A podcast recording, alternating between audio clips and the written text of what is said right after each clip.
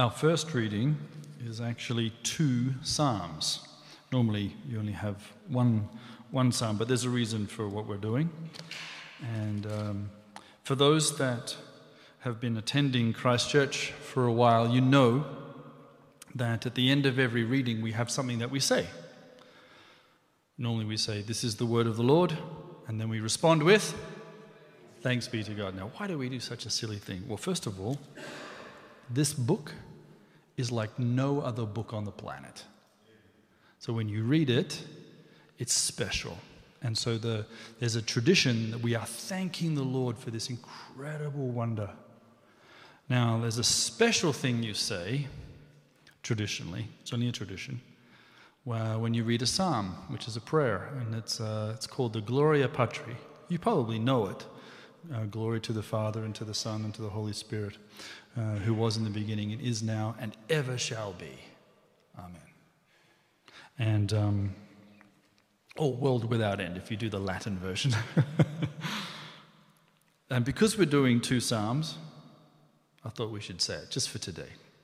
So the first Psalm, Psalm 111, and then Psalm 112. Praise the Lord. I will extol the Lord with all my heart, in the council of the upright and in the assembly. Great are the works of the Lord. They are pondered by all who delight in them. Glorious and majestic are his deeds, and his righteousness endures forever. He has caused his wonders to be remembered. The Lord is gracious and is compassionate. He provides food for those who fear him. He remembers his covenant forever. He has shown his people the power of his works, giving them the lands of other nations. The works of his hands are faithful and just. All his precepts are trustworthy. They are established forever and ever, enacted in faithfulness and uprightness. He provides redemption for his people. He ordained his covenant forever. Holy and awesome is his name. The fear of the Lord is the beginning of wisdom. All who follow his precepts have good understanding. To him, belongs eternal praise. Praise the Lord. Blessed are those who fear the Lord, who find great delight in his commands. Their children will be mighty in the land. The generation of the upright will be blessed.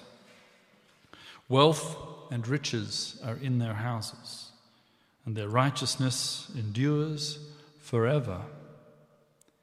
Even in darkness, light dawns for the upright. For those who are gracious and compassionate and righteous. Good will come to those who are generous and lend freely, who conduct their affairs with justice. Surely the righteous will never be shaken. They will be remembered forever. They will have no fear of bad news their hearts are steadfast, trusting in the Lord. Their hearts are secure, they will have no fear.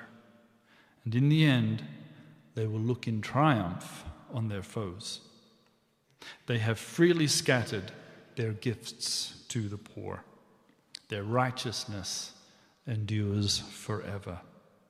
Their horn will be lifted high in honor. The wicked will see and be vexed. They'll gnash their teeth and they'll waste away. The longings of the wicked will come to nothing. So, glory to the Father, and to the Son, and to the Holy Spirit, as it was in the beginning, is now, and ever shall be, world without end. Amen.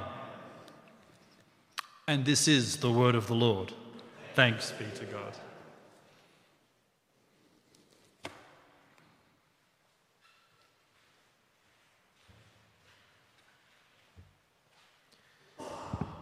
The next reading tonight comes from 1 Corinthians chapter 8, starting in verse 1. Now, about food sacrificed to idols, we know that we all possess knowledge, but knowledge puffs up while love builds up. Those who think they know something do not yet know as they ought to know. But whoever loves God is known by God. So then, about eating food sacrificed to idols, we know that an idol is nothing at all in the world, and that there is no God but one. For even if there are so called gods, whether in heaven or on earth, as indeed there are many gods and many lords, yet for us there is but one God, the Father, from whom all things came and for whom we live. And there is but one Lord, Jesus Christ, through whom all things came and through whom we live. But not everyone possesses this knowledge. Some people are still so accustomed to idols that when they eat sacrificial food, they think of it as having been sacrificed to a god. And since, there is con- since their conscience is weak, it is defiled. But food does not bring us near to God. We are no worse if we do not eat, and no better if we do. Be careful, however, that the exercise of your rights does not become a stumbling block to the weak. For if someone with a weak conscience sees you with all your knowledge eating in an idol's temple, won't that person be emboldened to eat what is sacrificed to idols? So this weak brother or sister for whom Christ died is destroyed by your knowledge. When you sin against them in this way and wound their weak conscience, you sin against Christ.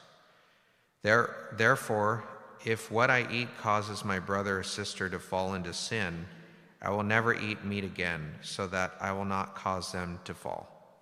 This is the word of the Lord.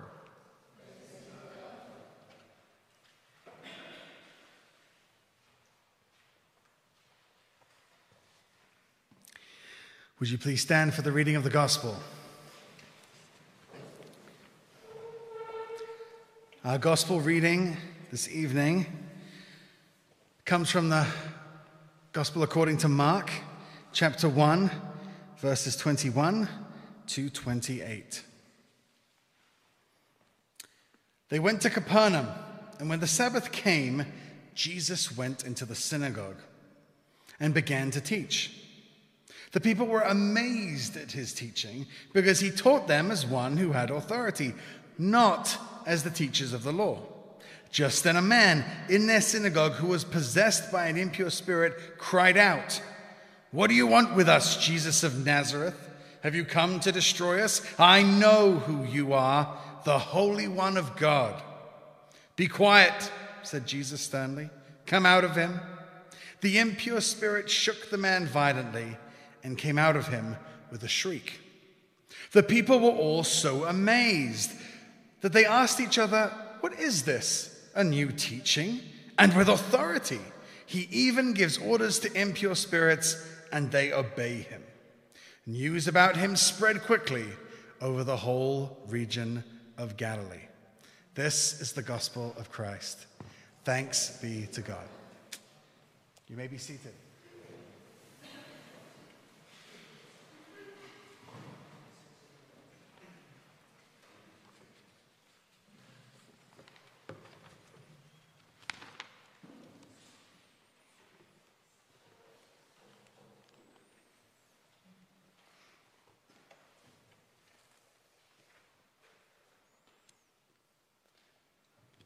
Let us pray.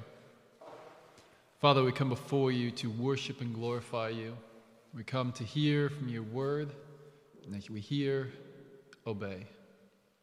Let us worship you in spirit and in truth, in word and deed, both here and beyond these doors.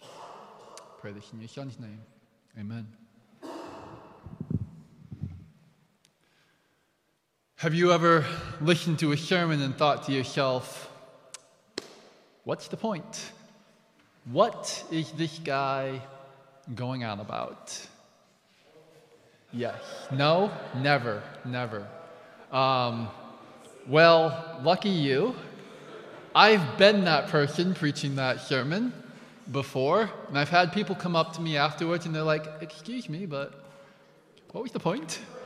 Uh, you see, my favorite genre of scripture is historical narrative.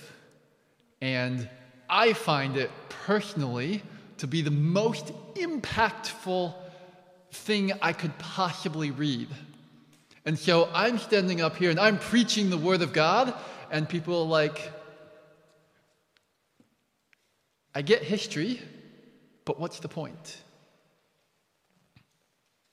Something happened, and then another thing happened, and then something else happened. Well, I would like to stand before you and say that the primary reason we study Scripture is to know who God is. That's the primary reason we study Scripture. And when you read narrative, or at least when I read narrative, I read about people who act, who do things in their life, natural things, things that they would do every day because they have a job, because they have a family, because they live. And then God comes along and He says, Yeah, that was good. Well done. You, on the other hand, I'm going to send a prophet to you, and he's going to tell you that was a bad choice, and you need to repent. And then you have this work, this life, this interaction between people and God. Sometimes a prophet is involved, sometimes a king is involved, sometimes it's a normal person like me. But you can see how God interacts with his people. So that's what we want to learn when we study scripture is who is God. Well, let's look at Psalm 111. Psalm 111, it has no author, along with Psalm 112, which we'll look at shortly. We assume that it's a post exilic psalm. Why do we assume that? Well, because it uses earlier psalms in its writing. It also um, is one of the most beautiful forms of Hebraic poetry in the Bible if not the best form of Hebraic poetry that we can read today, which, as I've mentioned before, might mean that it's the best poetry in the world. Psalm 111 and Psalm 112. The Hebrew is outstanding. It's a um, it's uh, epistolary, which means that it starts with an A, continues with a B, goes to a G because Hebrew, Aleph, Bet, Gimel, Dalet, Hey, Vav.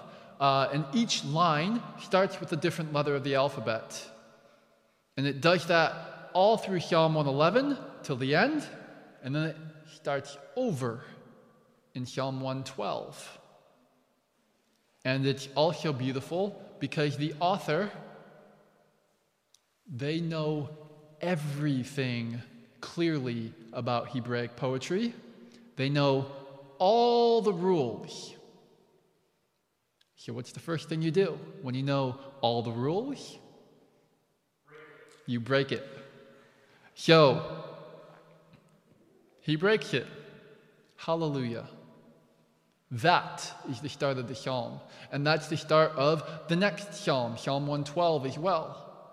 He breaks the poetic form to enhance what he is saying. And he does this several times in several ways, which I won't get into because that won't be the point of, the, of today. I'm not going into Hebraic poetry.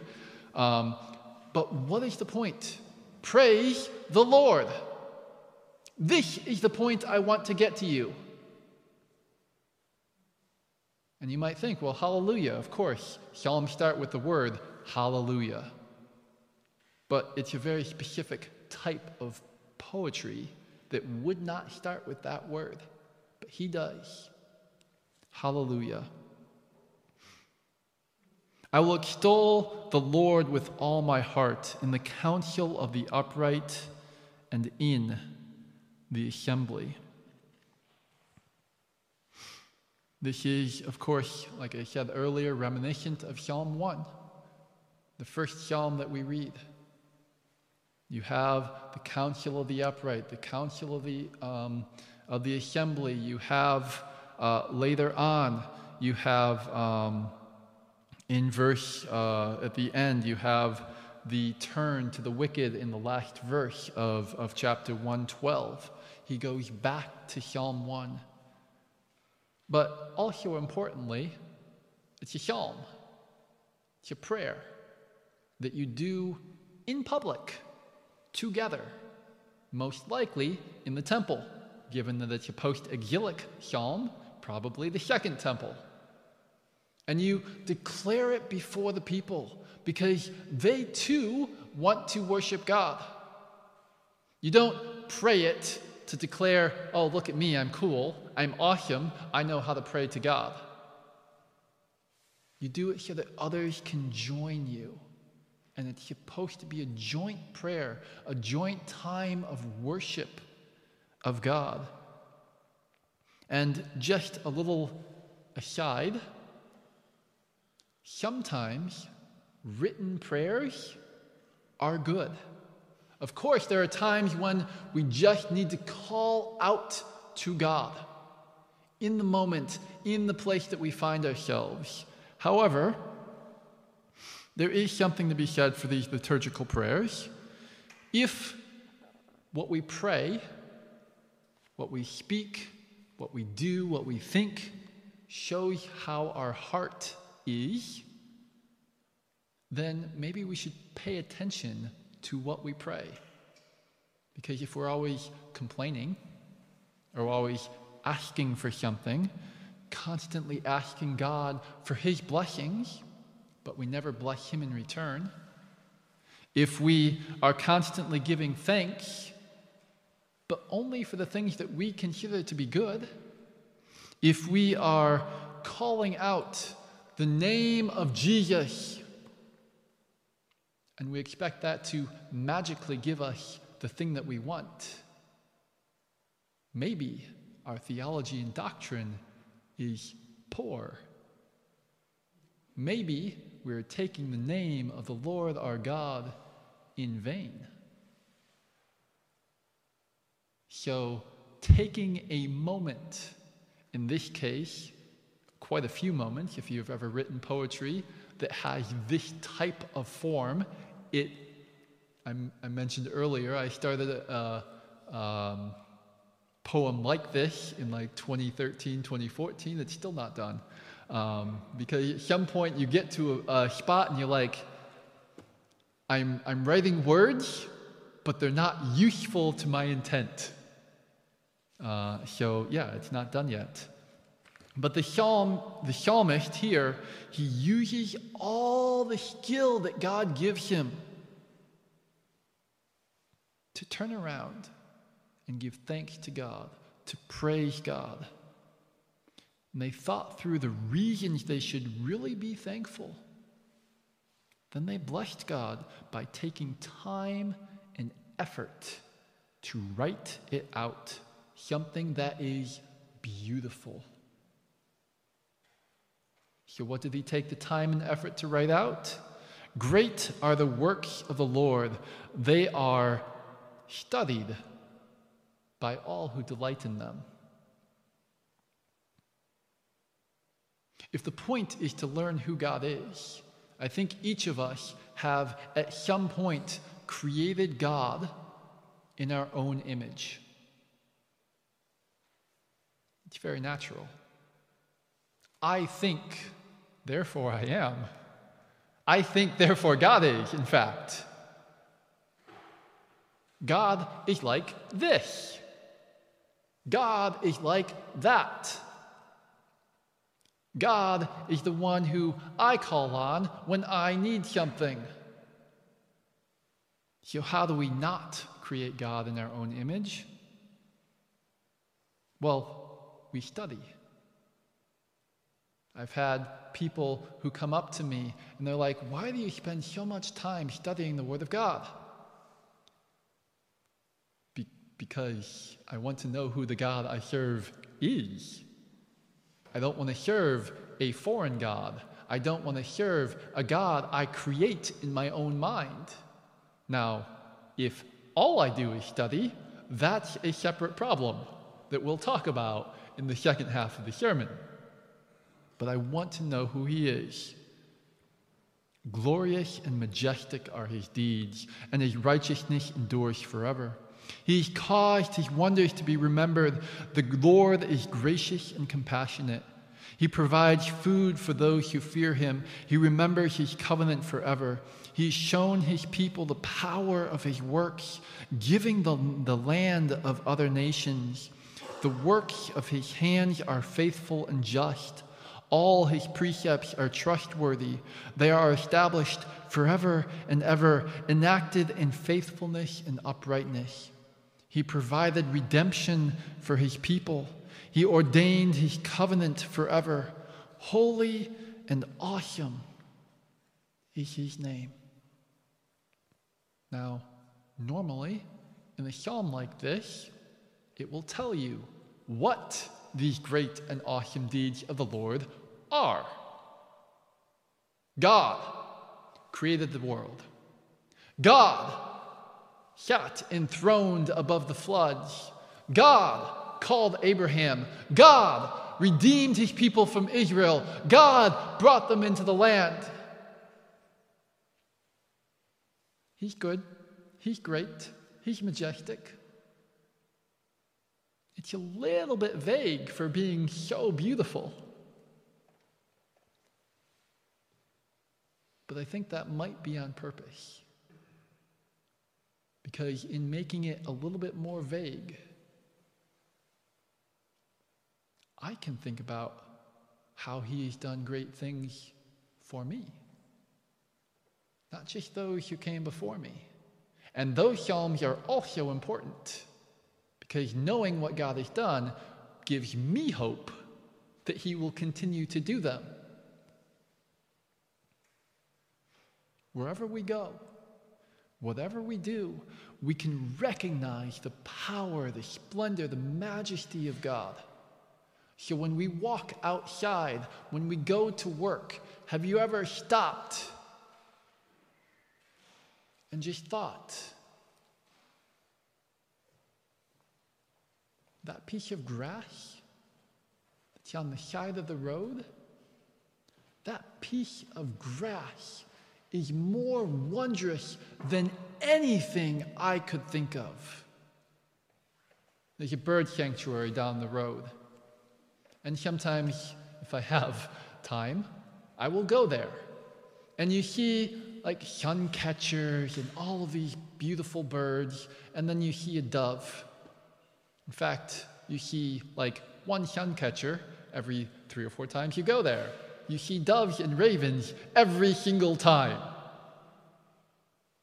And yet, how wonderful are they? How great are they? God watches over the sparrow. And it is wondrous. And you stop and you think about what God has done. I live in Jerusalem. I walk past the church of the Holy Sepulchre four to six times every day. And hopefully, at least once a week, I stop to think to myself, wow, my God came to earth and a large portion of the purpose was to die on that hill. Do we stop to think about that? But what does it mean? That God is gracious and merciful. I can ask each one of you individually, I won't. But you would probably generally give me the same idea, the same concept. Little variations here and there. Give thanks to the Lord, for he is good, for his steadfast love endures forever. Give thanks to the God of God, for his steadfast love endures forever. Give thanks to the Lord of lords, for his steadfast love endures forever. To him who alone does great wonders, for his steadfast love endures forever. To him who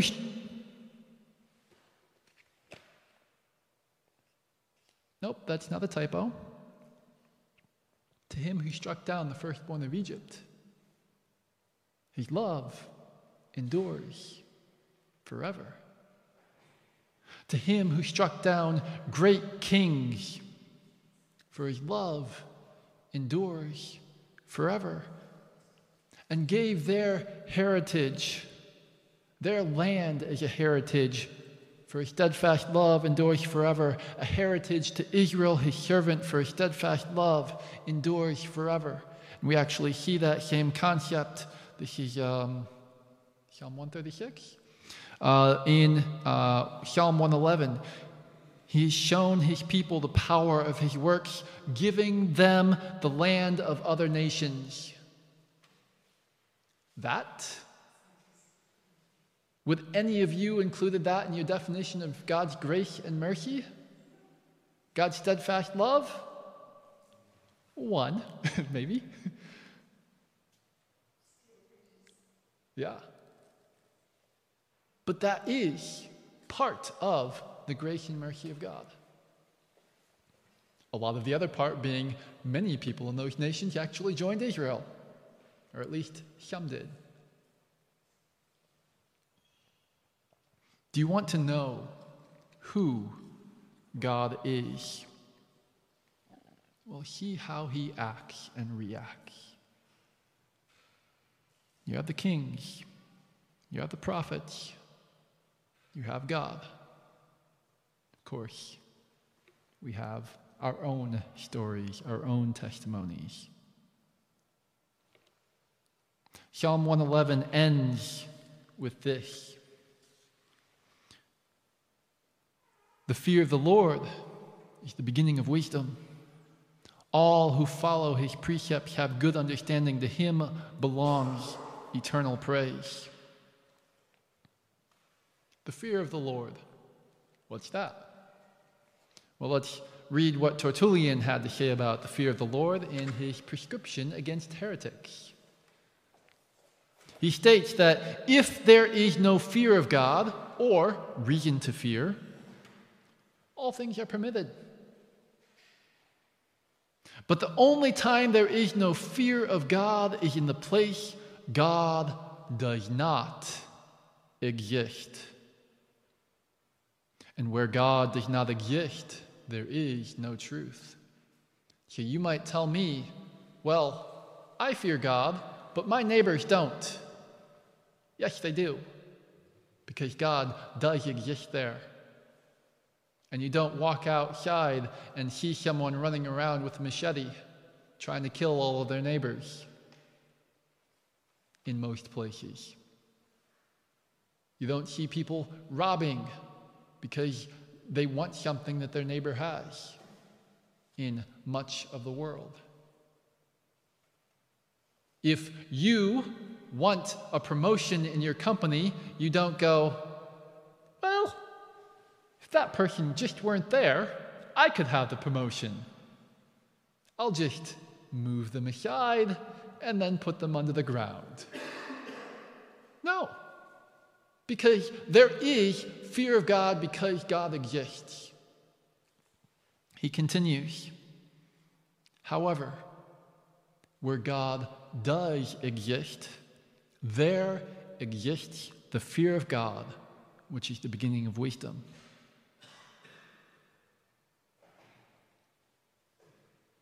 So, yes, fear changes everything. Fear changes what you do, how you act. If I were to take you up onto a spaceship and told you, look down, point something out that's man made, everybody would probably say, What's the first thing you think of? The Wall of China. Or at least it would be the first thing I would think of. Um, This is why some people go, What is he talking about? The Wall of China. Why does it exist? Because of fear. This great, massive project that took a very long time to build, thousands of workers, probably many who died along the way And yet, people took the time to build it. If you were to go to Romania today, there are these churches everywhere. And around the churches is a wall. Why? Fear. You see, people kept sweeping across the steppes horsemen, armies, raiders who wanted stuff that they had. And so the villagers would build a wall, except instead of building it around their village, they built it around their church, and only their church. And then, whenever they heard, ah, they're horsemen, they're about five kilometers away, you run to the church, and then you have a little room that is your family's room in the wall. And you all wait there. The riders come through. They look around. They're like, well, we could take it, but it would probably take us like two days to conquer it. We'll just take the loot and move on. Fear causes action. Wars, why do they happen? Because people are angry? A little bit, but largely because people are afraid. Jealousy and fear. That's what causes war. But we don't know what fear is, or at least most of us don't. I felt fear once in my life. Just once. And I will thank God every time. Because that fear caused me to change my life. Because I knew there is an Almighty God who could stand in judgment above me. I could not sleep because this Almighty God would stand in judgment against me. So I acted. I wanted to know who this God was, and I wanted to know him and love him and serve him. Fear changes people usually for the worse, but not the fear of the Lord. Psalm 112. Praise the Lord. Again. Hallelujah. Blessed is the man who fears the Lord, who greatly delights in his commandment. Fear changes you. You will act, you will obey him. You will delight in his commandments because you've studied who he is. We have studied who he is. We've studied what he has revealed to us. So if I tell you phrases like, His praise endures forever, He is gracious, merciful, and righteous, His righteousness actually endures forever. Who am I talking about?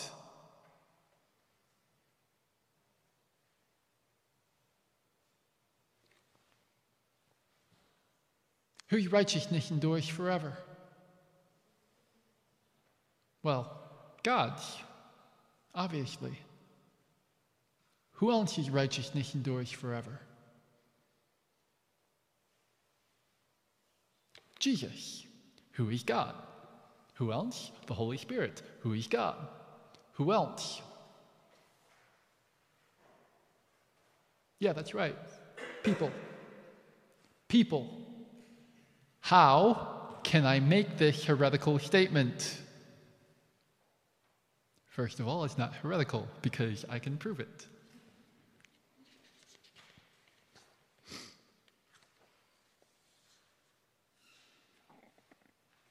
We have studied who God is, at least a little bit. Hopefully, not just tonight. If you've only studied who God is tonight, you are more than welcome to come to all of our Bible studies. Even the women will let the men come, and the men will let the women come. So we act. We change because the fear of the Lord causes us to change. Psalm 111, verse 5. He provides food for those who fear him. Psalm 111 is about God. Psalm 112 is about those who fear God.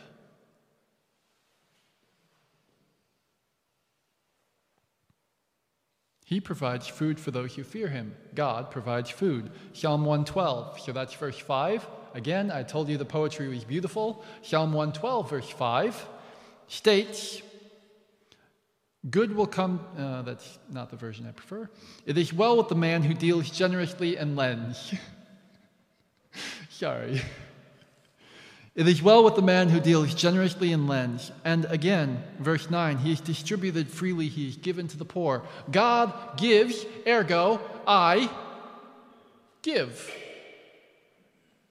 We could, I could have preached on, Ma- on Mark 1. I actually did on Wednesday. Um, but you see, Jesus acts in the same way that God does. God visits those who are sick. God heals those who are sick. Well, next week we will read that Jesus goes to the house of Peter's mother in law. He visits her, and then he heals her. And then what does she do immediately? She serves him. He does something, she does something. God clothes the naked. Jesus clothed a naked man in the Galilee. Why is that verse in there? Because people are to do what God does. God fed people. So, what does Jesus do? He feeds people because imitation is the greatest form of flattery. It's also the proper way to be a disciple. You want to be a disciple? Imitate. That's what you do as a disciple.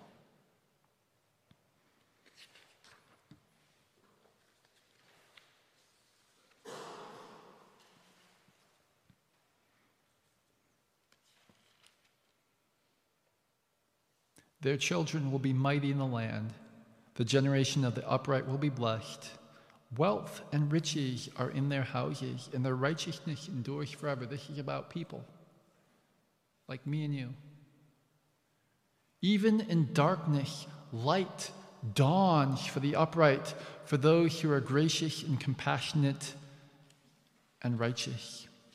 Good will come to those who are generous and lend freely, who conduct their affairs with justice. Surely the righteous will never be shaken, they will be remembered forever. They will have no fear of bad news. Their hearts are steadfast, trusting in the Lord. Their hearts are secure. They will have no fear. In the end, they will look on triumph on their foes.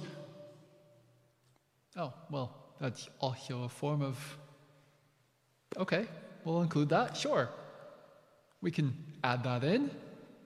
Great.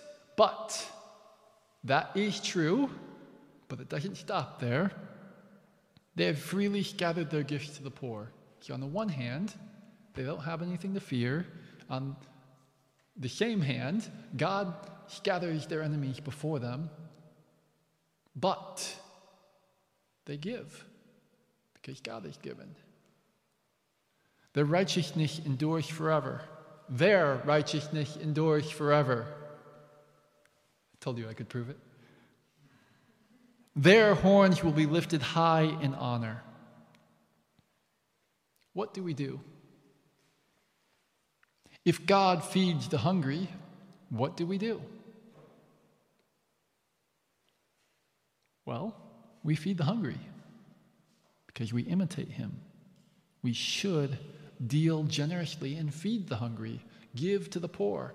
If God is gracious, merciful, and righteous, we should be gracious, merciful, and righteous. Knowing God, having that moment of fear and learning to know God is the greatest part of my life. But if I asked my neighbor what the second most important thing in their life is, they probably wouldn't mention me. But I should be. I should be the second most important person to the people around me. You should look to your right or your left and be the most important person in the lives of those around you because God is the most important and we imitate Him.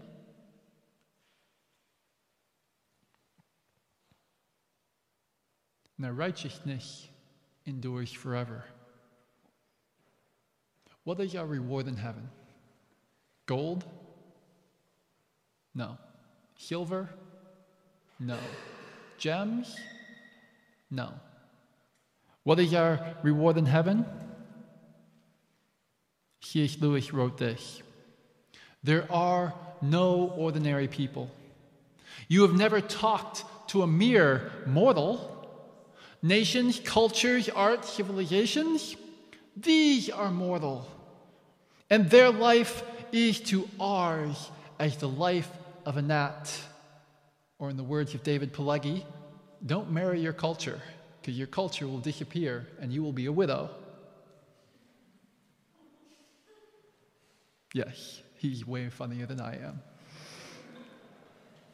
It is immortals whom we joke with, immortals who we work with, immortals who we marry, immortals who we snub and exploit. Immortal horrors or immortal splendor. What is our reward in heaven? A, we get to see who God is for who He is.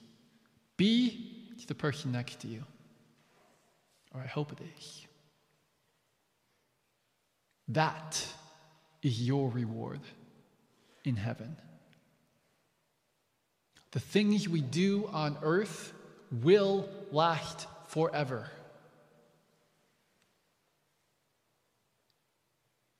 So the things we do here in imitation of God will last forever.